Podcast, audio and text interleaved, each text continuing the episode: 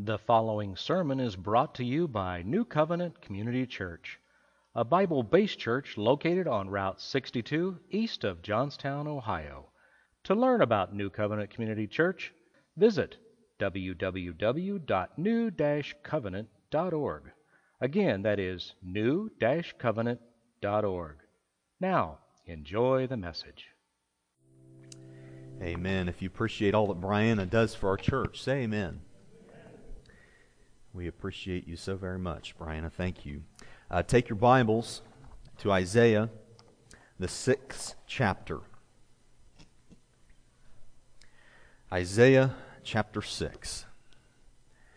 You got a moment to get your device there, whatever means through which you have God's Word. Isaiah chapter 6. Uh, it's an exciting season in our church life. Um,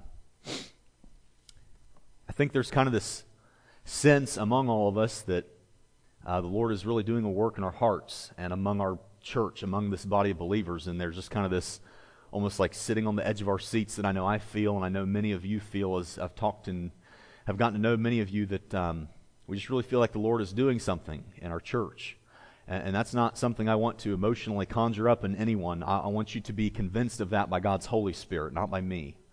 And, uh, and it's exciting. It, it truly is. Um, you know, it's interesting. They, they've done research lately that, um, similar to the way in which you can take an athlete's body and measure the width of their shoulders and, and their bone structure and their, their muscle density, you can, you can pretty much tell from an athlete based on the measurements of their body what event in the Olympics that they will be most successful at just by the shape and the design of their body. And they've also found this to be true with people's handprints. We all know that we have the little ridges and lines in our fingerprints and our handprints. And, uh, and they're doing research now finding that when they see the pattern of your hand or your thumb or your fingerprints, uh, the way the ridges are laying on your hands and the design of the shape, if you were to set your hand in ink and then put it on paper, you could see your handprint. Based on the shape and the design, they, they, can, make an, they can make an estimation on the success and failure tendencies of that person. Success tendencies being the things that will be good qualities about that person. If they'll be patient, if they will be a, a laughing type of person, a joyful type of person, they can make, they can make a guess on, on somebody based on their handprint of their success tendencies as well as their failure tendencies. Things about a person that will make them, make them have a more difficult life. Uh, things that will make the person short tempered. They can make judgments and estimations. Now, this is not palm reading in the, you know, gypsy global, you know, crystal ball. This is not what I'm talking about. This is not at all. This is simply just like if you were to look at an athlete's body and be able to tell what event in the Olympics they'd be most successful at. And as I learned about this this week, I thought, you know, I wonder in a season like this in a church where we really feel like the Lord is doing a work among us, what are the failure tendencies for us? If our church as a whole collective body, if we had a handprint, does, God word, does God's word give us an understanding of what would be our failure tendencies, things that would cause us to fail, things that may not make us fail, but things that we're prone to? I think we know what some of the success ones are. This is a friendly church. Uh, I love being here. I mean, the people. I mean, Abby and I have just gotten to know and love so many of you already. We, we just we love how easy it's been to get connected with all of you, and that has been so fun. So, I mean, I think we know what some of the success tendencies are. We've got this great building, a warm, safe place to be at a great location. I mean, we know what some of the success tendencies are, but what are some of the failure tendencies? If you've got your Bibles, Isaiah chapter 6. And we'll start with this presupposition that Isaiah was used mightily of God. There were areas that I believe that are in the beginning portion of this first chapter 6 here, in the first part, that I believe are failure tendencies that Isaiah avoided. So let's look at it together. Verse 1. In the year that King Uzziah died, I saw the Lord. This is Isaiah having a vision. He says, I saw the Lord sitting on a throne, high and lifted up, and the train of his robe filled the temple. Above it st- stood seraphim. These are angels stood seraphim, each one having six wings.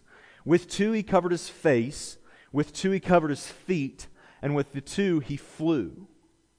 And one seraphim cried to another and said, Holy, holy, holy is the Lord of hosts. The whole earth is full of his glory. And the posts of the door were shaken by the voice of him who cried out, and the house was filled with smoke.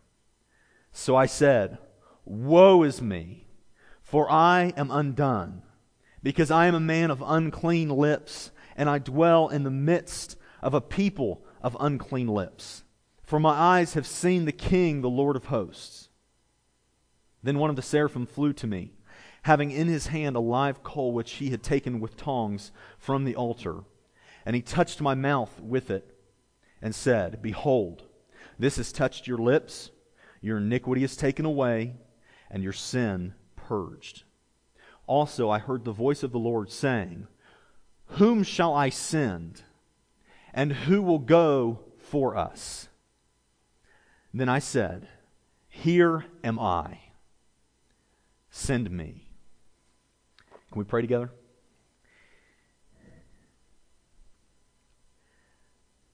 God, I don't want this to be just another morning, another day, another service.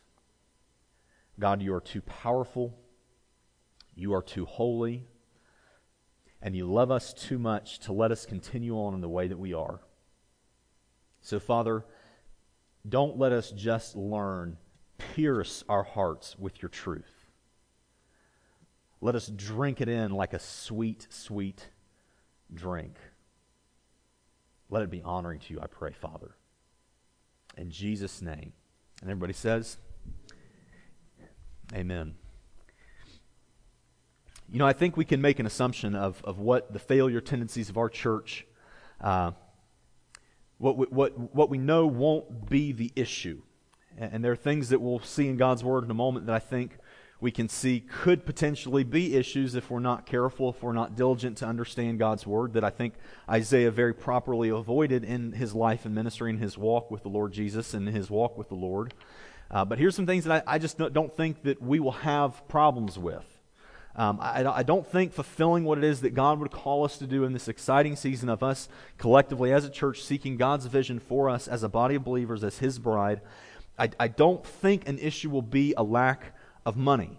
Uh, we live in the, in the United States where the average household has, on average, 30% more wealth than some of the households in the richest countries in the world. I just don't believe that us in America and, uh, in the prosperous nation that God has blessed us to live in, that the lack of money will be the issue, be the thing that stops us from fulfilling what it is that God has called New Covenant Community Church to do. I don't believe that it's going to be a lack of unsaved people. We are knee deep in those in our culture. John 4, verse 35 says, Behold, I say to you, lift up your eyes, Jesus says, and look at the fields, for they are already white with harvest. My dear friends, New Covenant Community Church in the area in which it is, the surrounding region, it is white for harvest. I don't think finding unsafe people is going to be the issue that we have. Uh, I don't think it's going to be a lack of God's power. And in fact, I don't think, I know it will not be because of a lack of God's power. Jeremiah 32, verse 17 says, Oh, Lord God, behold, you have made the heavens and the earth by your great power and outstretched arm. There is nothing, everyone shout, nothing, nothing, too hard for you. So, we read our scripture in Isaiah. And, and I just believe there's, there's things that we ought to see as God's children of, of things that Isaiah, they, that could have detracted Isaiah and his walk with the Lord and the great, great ministry and calling that God called Isaiah to. Isaiah avoided those things because of his faithfulness, and, and, and we will read about it. So create this picture in your mind and, and read back with me. Look to verse 1. And the year King Uzziah died, I saw the Lord sitting on a throne, high and lifted up, and the train of his robe filled the temple. Above it stood seraphim, each one having six wings. With two he covered his face, with two he covered his feet, with two he flew.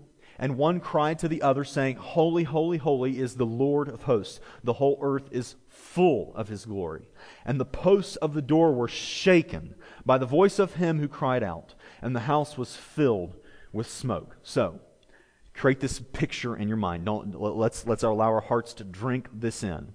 Imagine you're, you're Isaiah. Put yourself in his shoes or sandals or whatever, whatever he had on at the moment. And, and you're seeing this vision. This is a vision that Isaiah had of his calling, of what God was calling him to do. And imagine you're standing in a doorway and you see the Lord.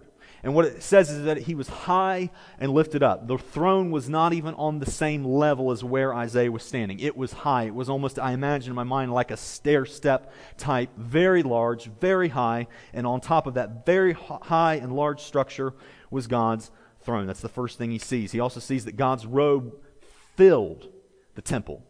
How many of you have ever been to a wedding and you see the bride with a really long train on her dress, like 10 feet plus?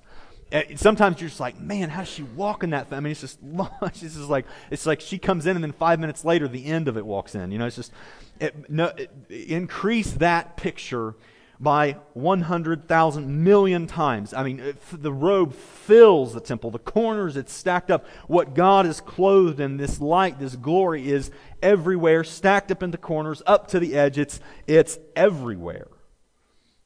The seraphim, which we know are angels, not just any angels, but very powerful angels, that are described as being around God's throne. The word seraphim literally describing the one of flame or in a flame one. It describes such a glorious light emanating from these beings. The Revelation chapter 4 mentions them. So we don't know how many seraphim there were that Isaiah was seeing. We know that maybe there was possibly four because that's what Revelation 4 mentions with the four living creatures. But these four powerful, glorious, shining angels, six wings, three on each side, with two they're covering their face as a sign of they are the ones emanating this glorious light, but they're covering their face to protect themselves from God, a greater glorious light. With two they're covering their feet, which in the day that Isaiah lived was a very, very important sign of respect that they would cover their feet, that one would cover their feet. These angels are covering their feet, and with two wings they're flying, and they're calling to each other, saying, This holy, holy, holy is the Lord of hosts. The whole earth is filled with his glory. And Isaiah says, at the voice of the created being, of the seraphim just calling out to one another, of them worshiping God, that the doorposts, either side of the door, are shaking, and that the room fills with smoke. What would you have thought? I mean, honestly, just be real here. What would you have thought if you walked into this church, into this building, and, and you walk in through the threshold of the door right there where Larry's sitting, and you walk in, and all of a sudden the sides start shaking, and the room just kind of has a haze all over? What would you immediately think? I mean, what, what would you think happened? What's that? What's that? Yeah, earthquake. Earth, you, you would think of it shaking, you would maybe dust coming down, you would think earthquake. So the picture that we need to have in our minds is what Isaiah is experiencing is simply the voice of the created beings calling out to one another, one another worshiping God. It is so powerful that it causes an earthquake like atmosphere. That's what Isaiah is experiencing. And this was Isaiah's response. Look to verse 5. So I said, Woe is me! For I am undone, because I am a man of unclean lips, and I dwell in the midst of a people of unclean lips. For my eyes have seen the King, the Lord of hosts. So I think so far we've covered two failure tendencies, things that Isaiah recognized that he avoided, or rather, he noticed and thus avoided the pitfall of not reverencing something that's so true about God.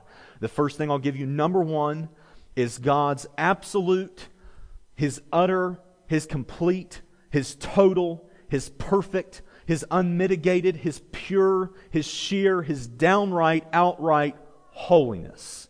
The absolute holiness of God. Church, I could stand at this pulpit and preach to you all for a thousand years, and you're all saying that would take a long time to get to lunch. I could preach to you for a thousand years. We could study the Bible for a thousand years and never even begin to scratch the surface of what it means to see God's holiness, His absolute holiness, in a true and perfect picture. There's a great song that I like, and I, I think many of you probably like this song. Um, Open the eyes of my heart, Lord. Raise your hand if you know that song. Yeah, a lot of us. Open the eyes of my heart, Lord. And most people don't know that a lot of that song comes from the verses that we just read. To see you high and lifted up, what we just studied, shining in the light of your glory, the seraphim making the, just the beaming, radiant light. Pour out your power and love. And here's the part of the song that goes haywire. as we sing, Holy, Holy, Holy, we won't say that. For you and me in our state and the way that Isaiah was, it was not Isaiah singing, Holy, Holy, Holy. It was the sinless angels, and all they could do was cover their faces and their feet in respect for God. All Isaiah could do is say, Woe is me! I'm undone. I'm undone. For I'm a man of unclean lips, and I dwell among a people of unclean lips putting a man in the way that Isaiah was, in the way that you and I are, in front of God, it's like putting a leaf in front of a blowtorch. The nature of one consumes the nature of the other. What Isaiah got right was God's absolute and utter, utter holiness. And most of us, here's, here's the place, church, because here's, here's the downfall of this. Isaiah saw it, and here's where you and I could really mess this up is because there's many things about God's holiness that we like. We like the high and lifted up. That's cool. We, we like the seraphim and the light. That's cool. We like the shaking and the, you know, the, the, the earthquake like atmosphere that God makes just by his presence emanating into the room. And we like the, the robe flowing. We like the pictures of all those things. The things that we don't like about God's holiness is when Jesus says, Be holy for as I am holy. When we start to, to pick and choose our life against God's holiness, that is where we can come into great difficulty. There's this great illustration, and, and some people might think it's a little crude for Sunday morning, but I think we can all handle it. Um, it's very popular among youth pastors. And it quite really, quite frankly, is the best illustration I know regarding our sin and who we are in God's great holiness. Um, and perhaps you've heard it before, you very well may have. If I were to have, uh, pull, say, pulled out of the kitchen a fresh pan of brownies, uh, and can, the smells permeating the room, and they're you know just a little underdone, nice and soft. I mean that, that just sounds wonderful. I mean you can just imagine the smell. And what if I offered you a plate of these brownies with a nice scoop of, scoop of vanilla ice cream, and I gave you a fork and, and just put it right in front of you? I mean that would be so enticing. And what if I said to you, "There's only a little bit of dog poop mixed into the batter"? You rightfully would be repulsed, utterly repulsed. And what if I said, no, there's just, there's, just, there's so little amount you won't even notice? It doesn't matter how little of an amount. You would be repulsed. And what I want to say is God is repulsed in the same way by our own sin that is not covered in the blood of Jesus Christ.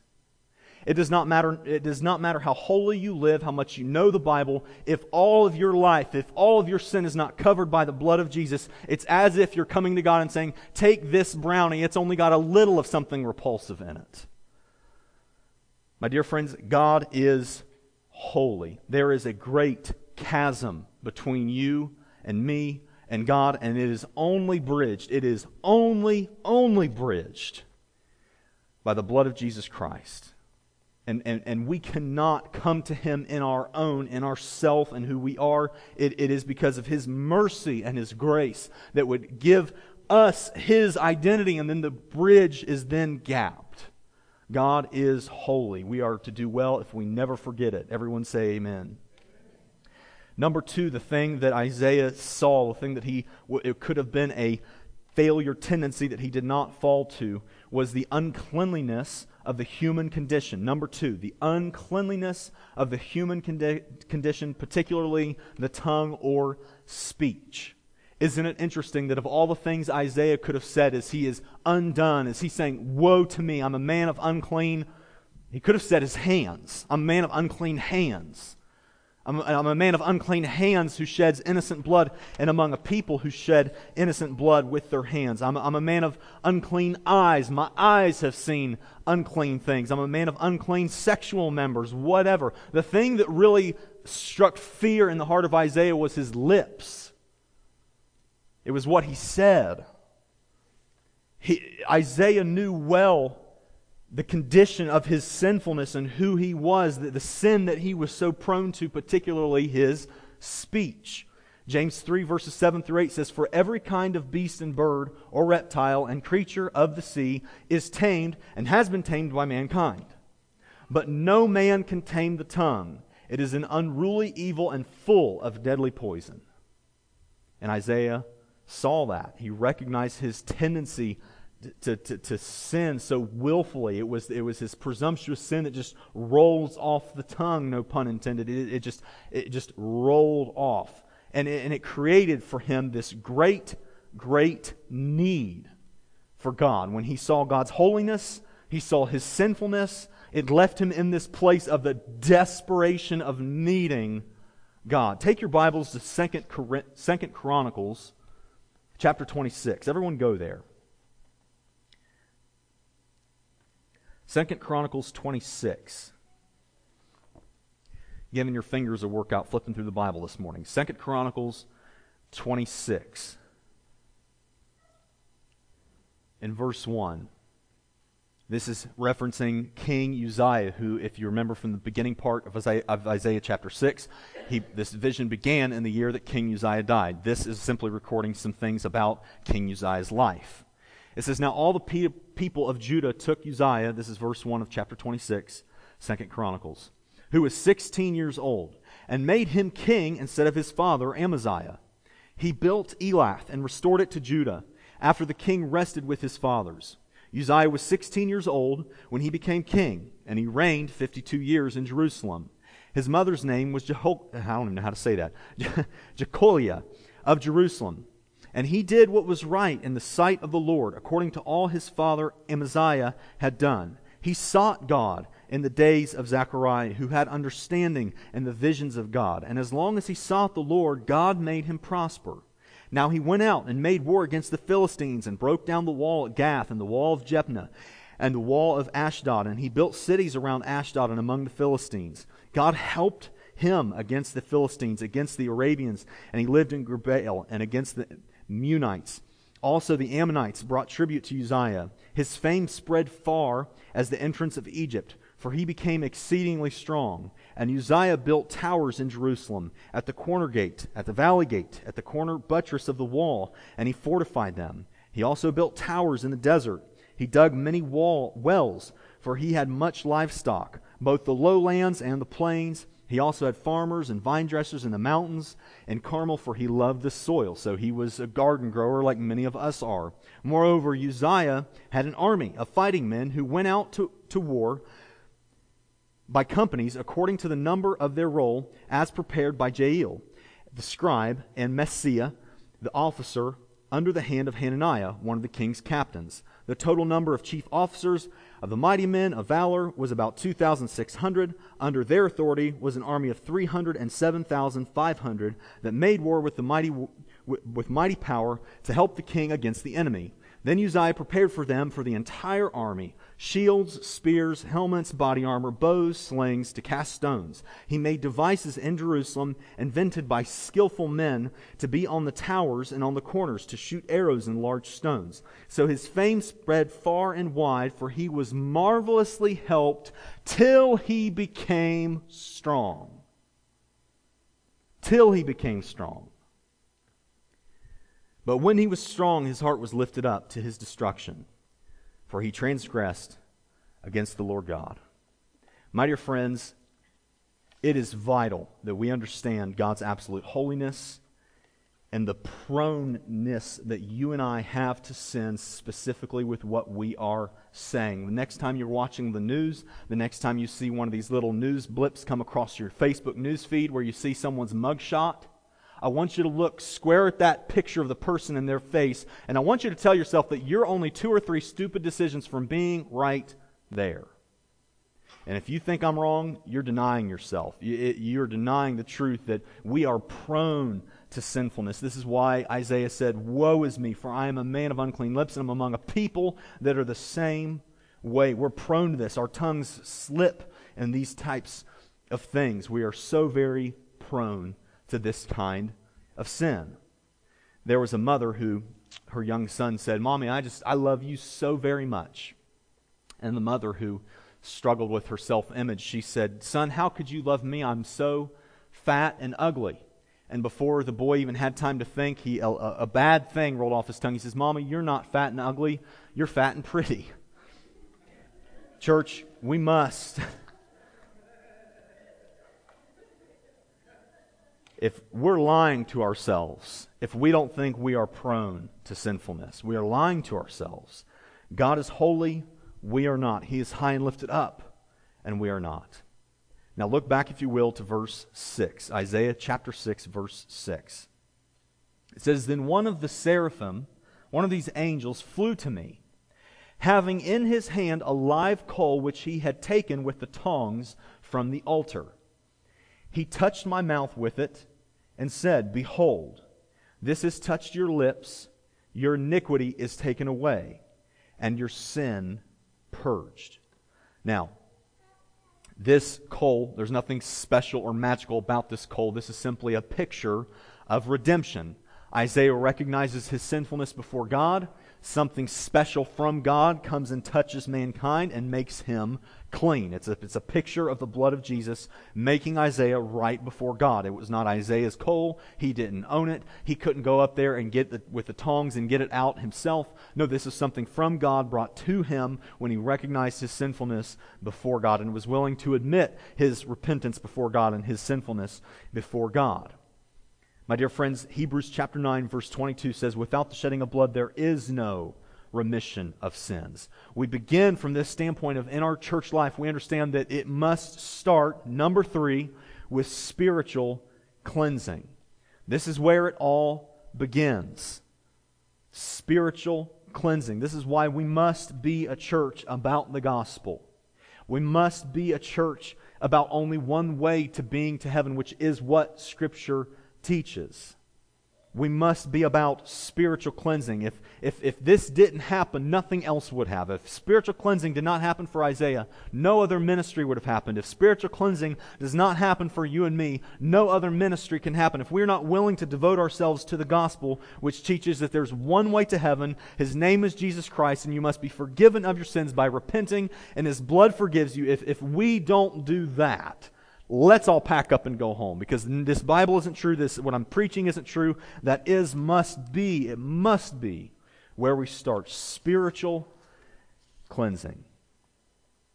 Look now to verse 8. Also, Isaiah says, I heard the voice of the Lord saying, Whom shall I send? And who will go for us? Then I said, then Isaiah said, here am I. Send me.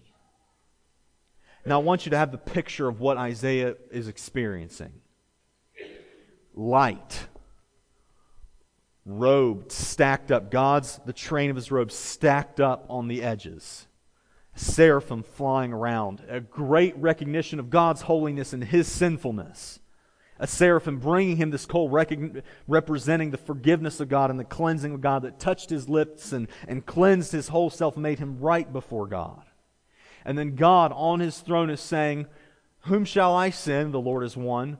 Who will go for us? It gets a little trinity in there also. Who shall I send? Who will go for us? And what does Isaiah say?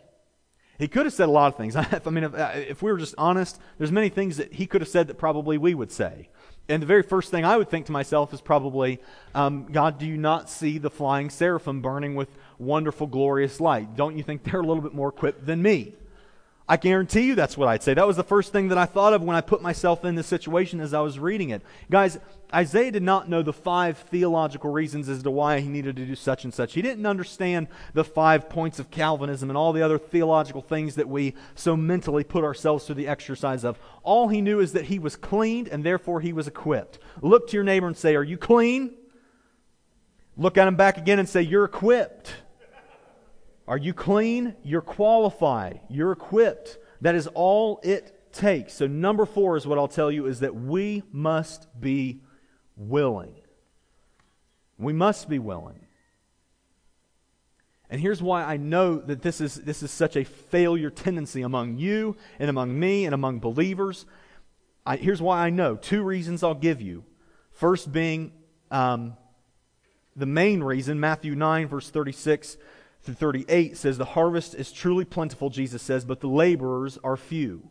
Therefore, pray the Lord of harvest to send out laborers into his harvest. The problem is not that there's not a good crop out there, it's simply that there's not enough laborers to go out and get it. There's not enough people willing. There's not enough people willing to say, Here am I, Lord, send me. There's not enough people for that. That's why Jesus says himself, Pray that people will say to the Lord, Here I am, Lord, I am willing. It's hard to get a, an exact number, but most of the research tells us that between 3 and 8% of Christians, of church going Christians, do any kind of faith sharing whatsoever of any type, of any kind. Let me just say that again. If you take 100 people in America, 100, somewhere between 3 and 8, that means that about 97, what is that? Somebody help me with the math. Over 90 people don't do anything. They don't do anything to share the truth of the gospel that they know. So, no wonder it's true that Jesus says, Pray that, God, that people will come to God and say, Here am I, Lord. Here am I. Send me. Guys, I, I, this is not, this whole prayer journey that we've been on, the solemn assembly service tonight, this, this is not some conjuring up of emotion that I'm doing to try and, uh, for all of us to somehow land on something that I already had thought up in my mind. I, I do not know what it is that the Lord will call this church to do. I don't. I don't. And, and I'm humble enough to say that I don't know what that is, nor am I willing to say that I'm the guy that has all the answers to tell you exactly what God would have us do. I don't. But if we gather together tonight and we feel like the Lord has given us a direction to go, a, a mission to work on, something to, I, I, I don't know what that looks like, but if we feel like the Lord is, is moving our hearts together, my prayer is that we would say, Here am I, Lord. Send me. Here's the new covenant community church. Send us, God. Send us. We'll do it. And, and, and we may know that mentally. You, you may understand the statistics that very few people do anything about sharing their faith. You may understand what Jesus says to pray that people will come to God and say, Here, my Lord, send me, because not many people do. We may know that, but it's going to be a very difficult heart decision that each one of us has to make individually of whether or not we're willing to obey the Lord in this. If this was an easy thing to obey the Lord in it, it wouldn't be one of those things where there's just like a bajillion people in church that don't do anything about their faith.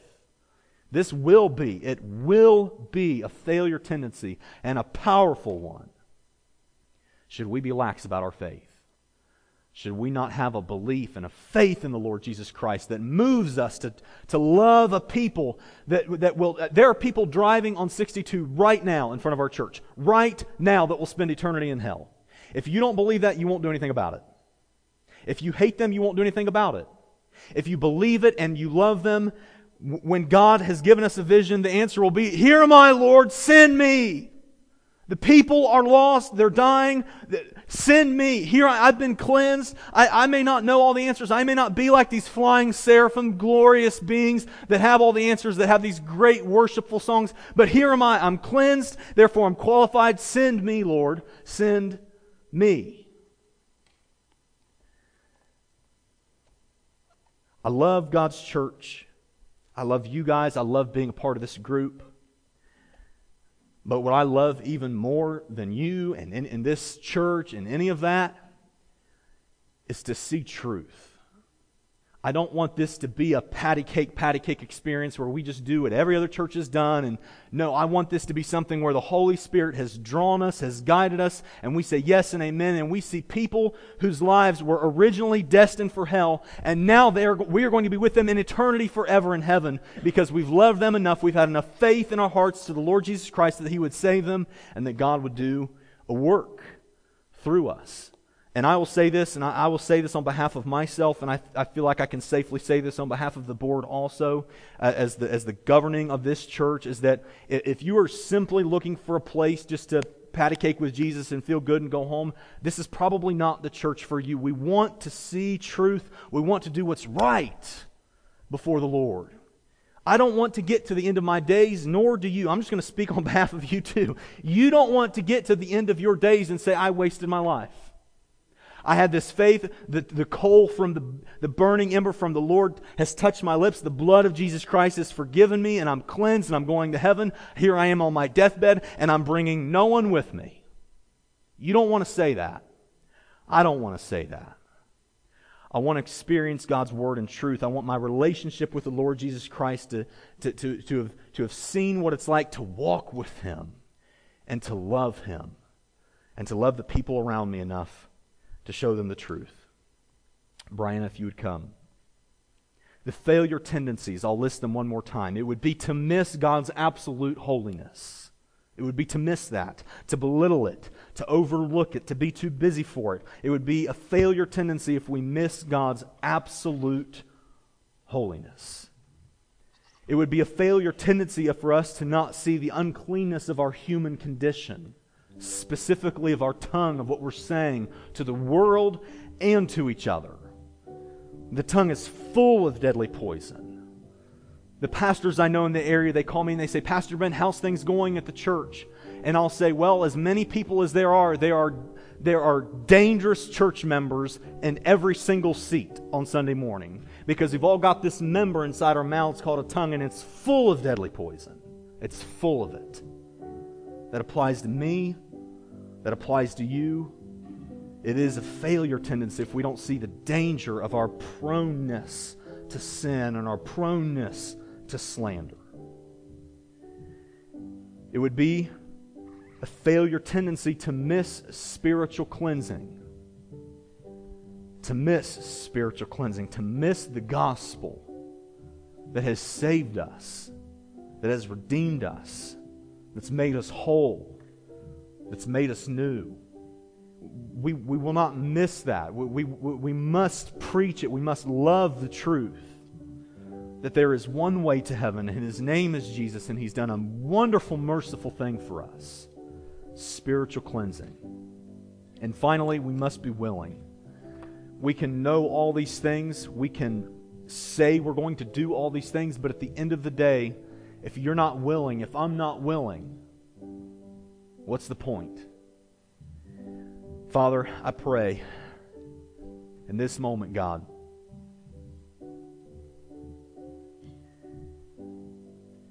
God, let us not miss. Let us not fall by these failure tendencies, these things that we are so prone to do, to not do. God, make us strong this morning. Help us to see your holiness and truth. Let us not think that we are in this safe place of sanctification and relationship with you. Let us make sure our call and election, election, let us test to make sure that, that we are in your body, that we are of your bride, that, that we are in your church. Let us be serious about our faith, God. And oh, Father, would you make us brave? Would you make us strong to be able to look to you and say, Here are we, Lord. Send us. Be with us this morning, God. Be with us this evening, Father. Would you speak to your church? Would you guide us like a shepherd leads his flock? God, the breakdown is not in the shepherd. The breakdown is not in the faithfulness of the shepherd. The breakdown is in how closely the sheep are willing to follow. And Father, I know I've strayed so many times. God, thank you that you forgive us, that you always allow us, you draw us in with a welcome invite to always come to you, to always be drawn back into a relationship where we're following near and close to you be among us, God. Do the kinds of things that only you can do. We are nothing before you, God. Thank you for the cleansing blood of Jesus that would redeem a people that could have never earned or deserved the pass into heaven, the ticket, the redemption, whatever we call it, God. Thank you. Thank you, Jesus, that you are willing to give the ultimate sacrifice to redeem us, to redeem those who would willfully say, Woe to me, Lord, I'm undone in my sin before you. Cleanse me, make me new, and make me whole. In Jesus' name. And everybody says, Would you stand with me? The Lord is good to us. I'll make sure I stay up here plenty of time after the service if anybody wants to talk about what it means to follow the Lord Jesus Christ for the first time. These altars are always open for prayer. Let's respond to the Lord now as we sing.